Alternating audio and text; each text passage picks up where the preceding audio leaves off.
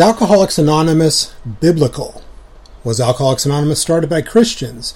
Does Alcoholics Anonymous contradict Christianity and contradict the gospel of Jesus Christ?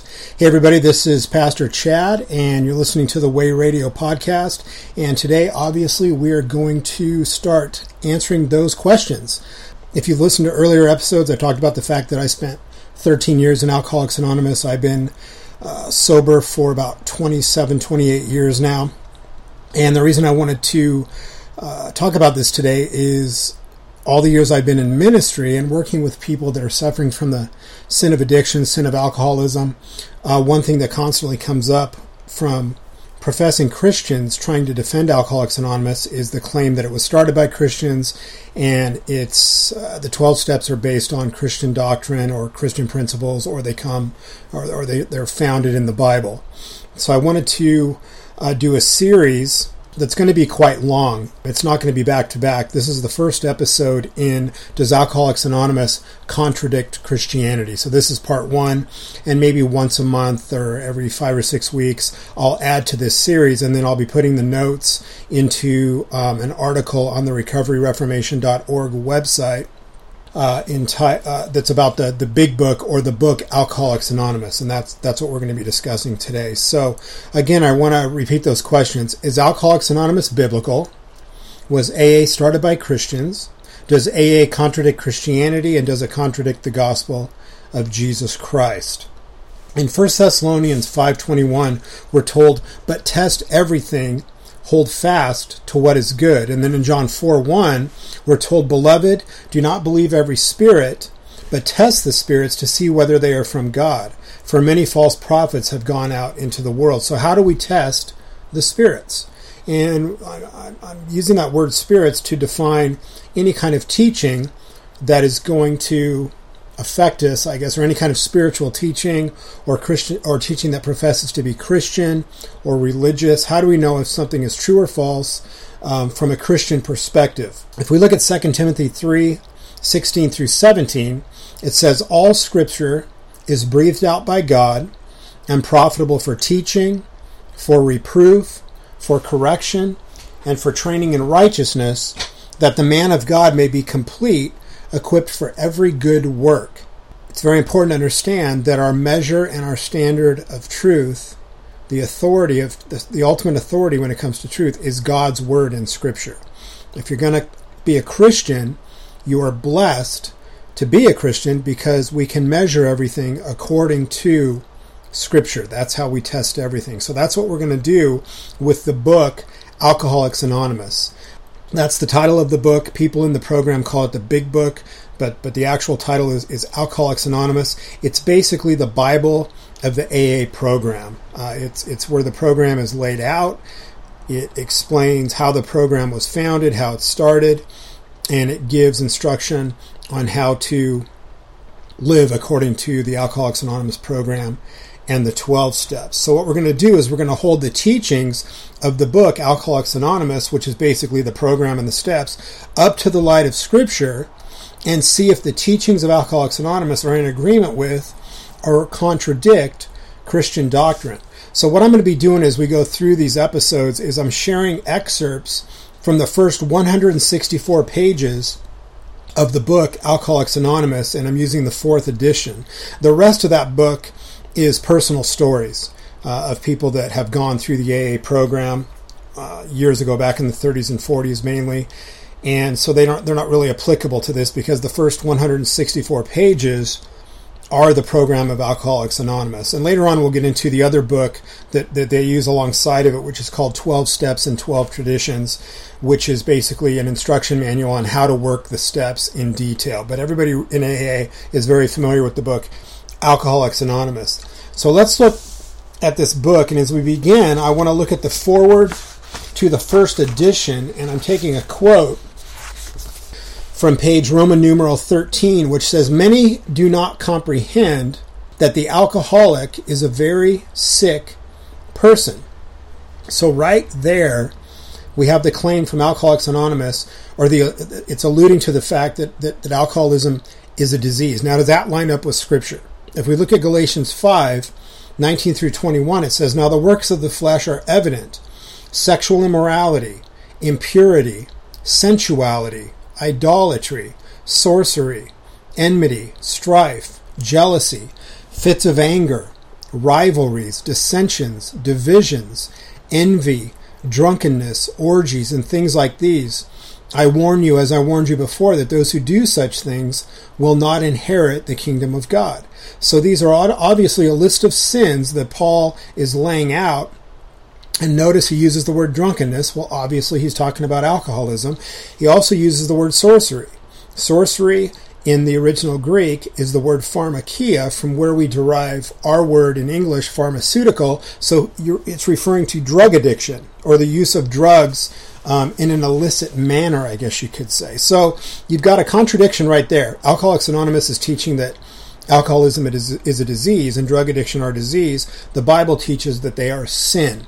Now, do alcoholic does alcoholism and drug addiction cause physical problems? Absolutely. It can change your physiology.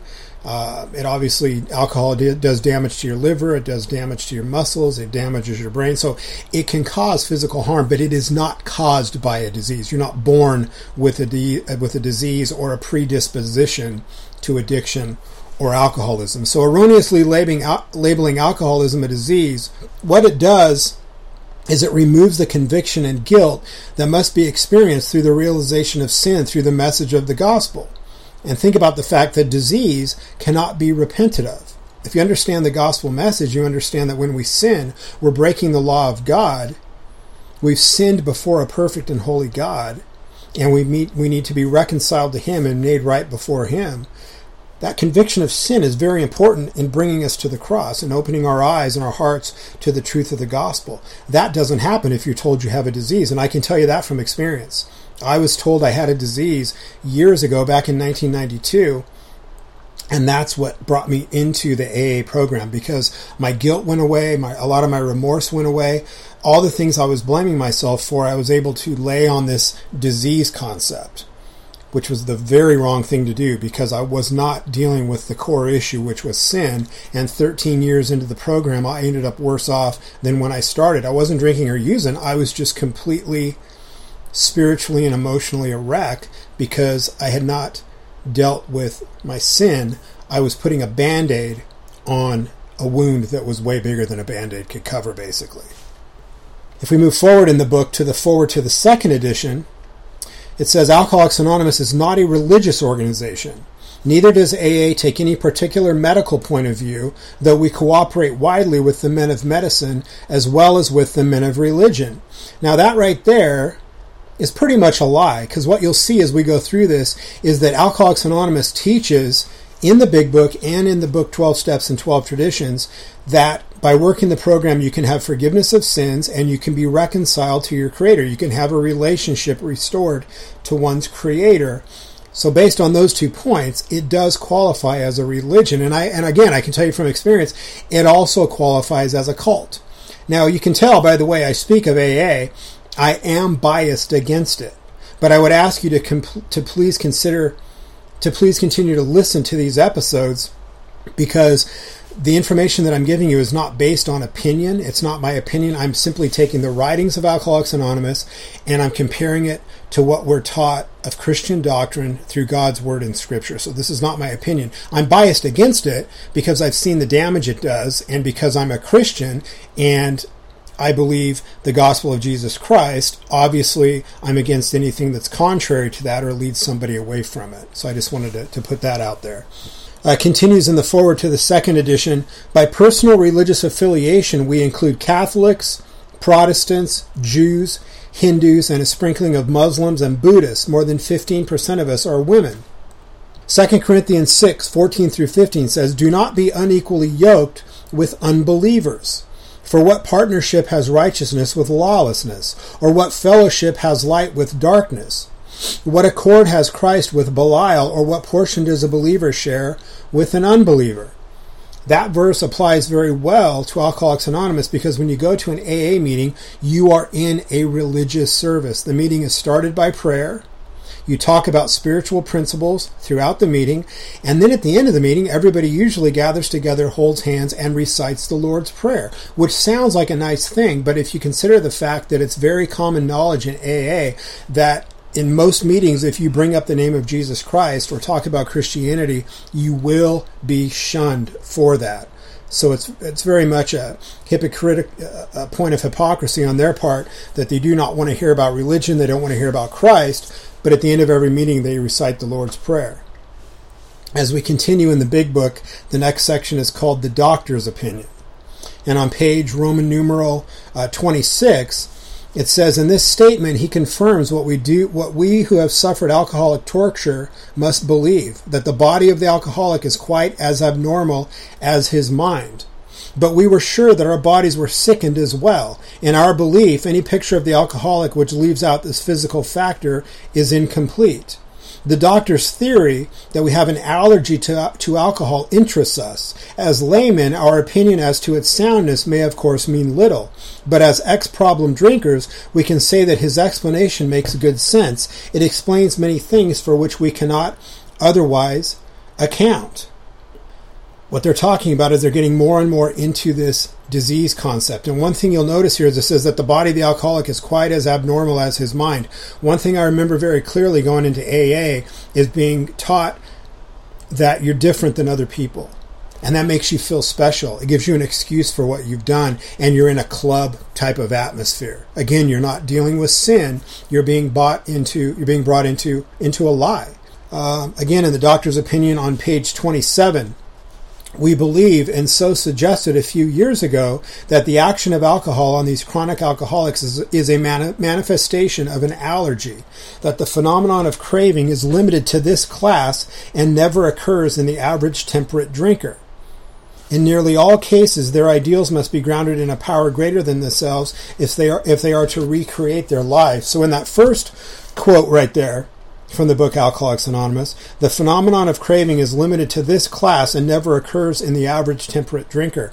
Folks, an alcoholic or a drug addict is simply someone that has made the decision to abuse alcohol or drugs. They've made the decision over and over again to abuse, abuse, abuse, to use them habitually, and it gets to the point where the sin is controlling them. It's not disease. And then they start getting into the religious aspects. In nearly all cases, their ideals must be grounded in a power greater than themselves if they are to recreate their lives. Now, that is the goal of Alcoholics Anonymous. It talks about salvation, it talks about forgiveness of sin, but if you go to a lot of meetings, and I went to meetings just about every other day for 13 years, everybody talks about their lives being recreated. Can Alcoholics Anonymous help somebody get sober and get their life back together? Yes. Does Alcoholics Anonymous teach the gospel of Jesus Christ and help somebody deal with their sin issues that, have, that are causing their drug addiction and their alcoholism? No. On page 30 of the doctor's opinion from the book Alcoholics Anonymous, all these and many others have one symptom in common. They cannot start drinking without developing the phenomenon of craving.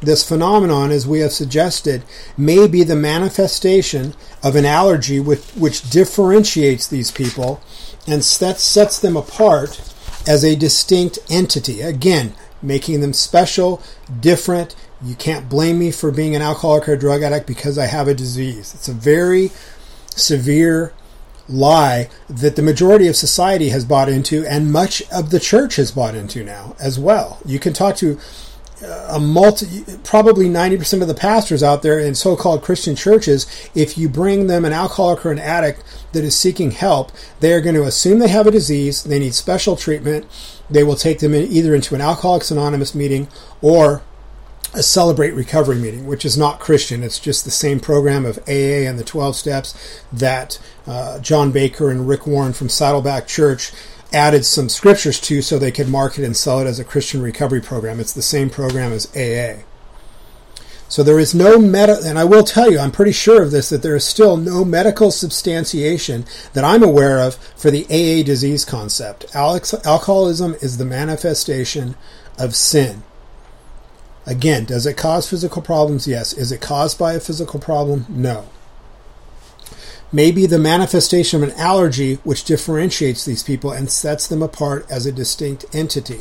So those in AA are told that they're unique and different from others because of their disease, and this leads to pride rather than repentance as more time sober is achieved. Sober is one of the idols of Alcoholics Anonymous. When you get a week sober, they give you a chip. When you get a month sober, they give you another chip. When you get a year, they give you another chip. I've got a bag full of chips from the years I was in that program. You worship time, so you're proud of what you've achieved.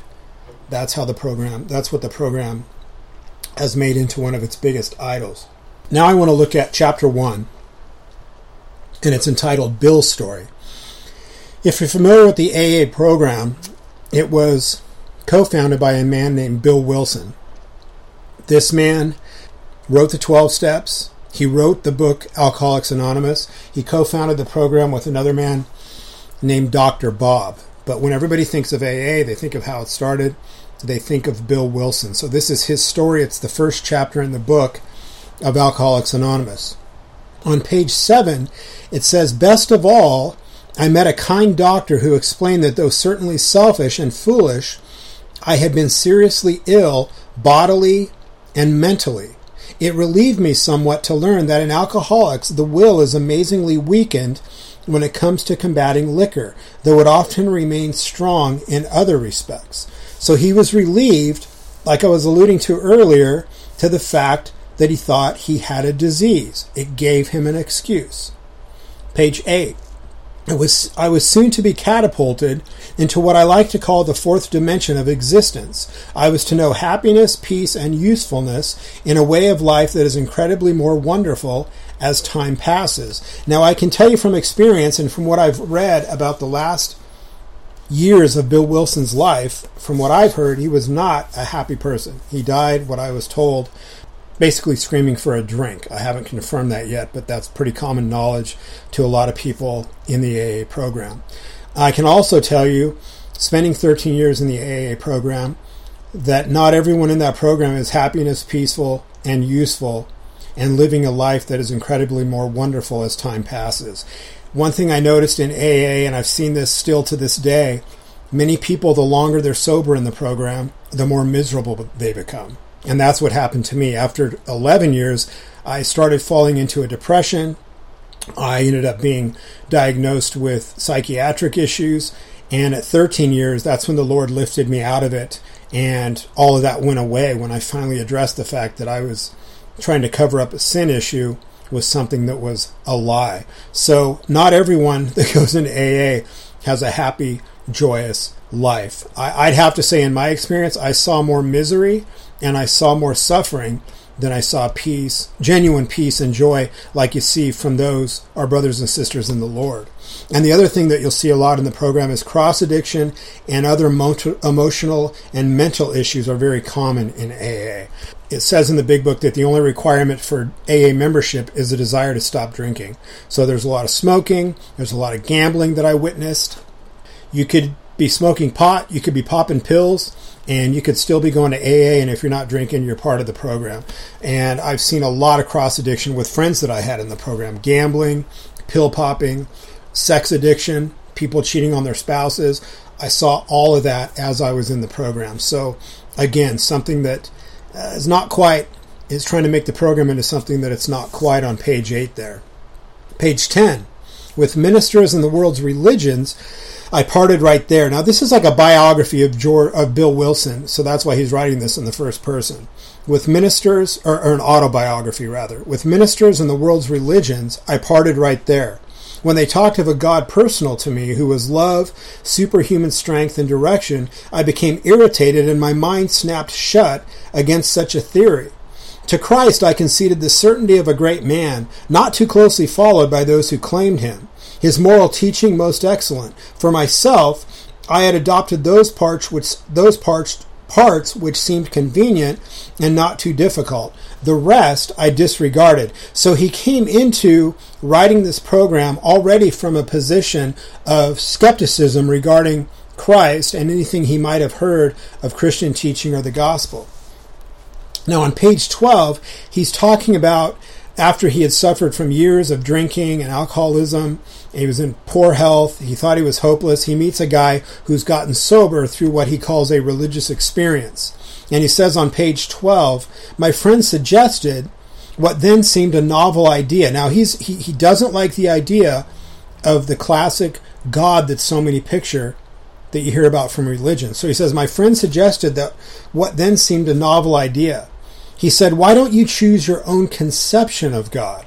It was only a matter of being willing to believe in a power greater than myself. Nothing more was required of me to make a beginning.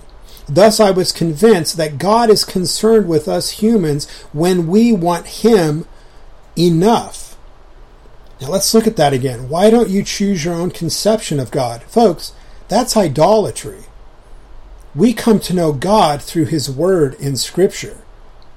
It's idolatry to make up a God that we're comfortable with a God that we uh, that, that, that we're going to be happy with that meets our standards. It's completely backwards. You cannot make up your own conception of God. The only way you can know who God is is through God's word in Scripture, through the gospel of Jesus Christ. 1 Corinthians 8 6 says, Yet for us there is one God, the Father, from whom are all things and for whom we exist, and one Lord, Jesus Christ, through whom are all things and through whom we exist. Now he continues, God is concerned with us humans when we want him enough. Now that contradicts Romans 3, 10 through 11, which says, As it is written, none is righteous, no not one, no one understands, no one seeks for God. Folks, if God was concerned with us when we were concerned with him, there would be no Christian faith. You see? No one seeks after God. No one is going to want God until He works in the heart of a dead sinner, regenerates us, and brings us to believe. No one is going to seek after God. Page 13. This is a huge one. This is where he's supposedly uh, having his his moment of transformation. He writes, There I humbly offered myself to God, as I then understood him, to do with me as he would. I placed myself, notice, he's doing the work, unreservedly under his care and direction. I admitted for the first time that of myself I was nothing, that without him I was lost. I ruthlessly faced my sins and became willing to have my newfound friend take them away, root and branch. I have not had a drink since. My friend promised when these things were done, I would enter upon a new relationship with my Creator that I would have elements of a way of living which answered all of my problems. Belief in the power of God, plus enough willingness, honesty, and humility to establish and maintain the new order of things were the essential requirements. So he says, I placed myself, folks, outside of Christ, we are dead in sin and trespasses. The unregenerate have no ability to place themselves under God's care. Colossians 2:13 says, "And you you who were dead in your trespasses and the uncircumcision of your flesh, God made alive together with him, having forgiven us all our trespasses. He makes us alive. We have no ability to place ourselves under his care." And then he says, "I would enter upon a new relationship with my creator." Reconciliation without Jesus Christ is not possible. He also, uh, on the earlier section, I forgot to make a note of this. I ruthlessly faced my sins and became willing to have my newfound friend take them away root and branch. Folks, I don't even have to get into that. Any Christian knows that there is no forgiveness of sin outside of Jesus Christ. But then he says, I would enter upon a new relationship with my Creator. Folks, reconciliation without Jesus Christ is impossible. John 14, 6 says, Jesus said to him, I am the way and the truth and the life. No one comes to the Father except through me. And Acts 4:12 says, "And there is salvation in no one else, for there is no other name under heaven given among men by which we must be saved." And then he says, he writes, belief in the power of God, plus enough willingness, honesty, and humility to establish and maintain the new order of things were the essential requirements. Again, this is a salvation by works that he's talking about. But Ephesians 2 8 through 9 tells us, For by grace you have been saved through faith. And this is not your own doing, it is the gift of God, not a result of works, so that no one may boast. That's the end of Bill's story, the end of chapter one, and that's where I'm going to close this today. But I want you to keep in mind when we do the next episode, chapter two, you will continue to see that works based message and more and more contradictions of Christian doctrine and of the gospel of Jesus Christ. And again, the reason I'm doing this, for one thing, is I want to help arm people that are trying to show people that are in the program of Alcoholics Anonymous who are professing to be Christian that they should have nothing to do with it, and also to, to show pastors. So many pastors that I have talked to over the last uh, eight to ten years or so sat down and showed them how Alcoholics Anonymous's writings and teachings directly contradict the, the Bible and the doctrine and the gospel of Jesus Christ. Folks, they don't care. Very rarely do they care. Why? Because they say Alcoholics Anonymous helps people. I respond to that. So what? What is going to help anyone more than the beautiful, perfect, glorious gospel of Jesus Christ? There is no more powerful message that you can give anyone for any sin that they're dealing with than the gospel of Jesus Christ. So, Alcoholics Anonymous helping people is a ridic- ridiculous excuse that just needs to be cast out. So, I would pray that you would look at the website. I'll have these notes on the website uh, in the next few days. There's an article on there about the big book that you'll see or the book Alcoholics Anonymous and I'm going to continue to add to that article. We'll just it'll be a, a growing article as we go forward as I add more and more of these notes.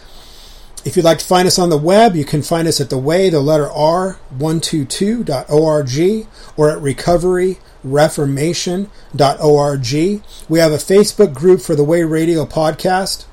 Just go to Facebook, look for the Way Radio group. We also have a Recovery Reformation page and, and the Way R122 page. If you have any questions, if you need prayer, if you'd like, if, if you've been through the program of AA and set free from it by Jesus Christ or freed from alcoholism or addiction through Jesus Christ and you'd like to come on the show, I'd love to talk to you, share your testimony with others. Just email me at chad at the way, the letter R, 122.org. Thank you and God bless.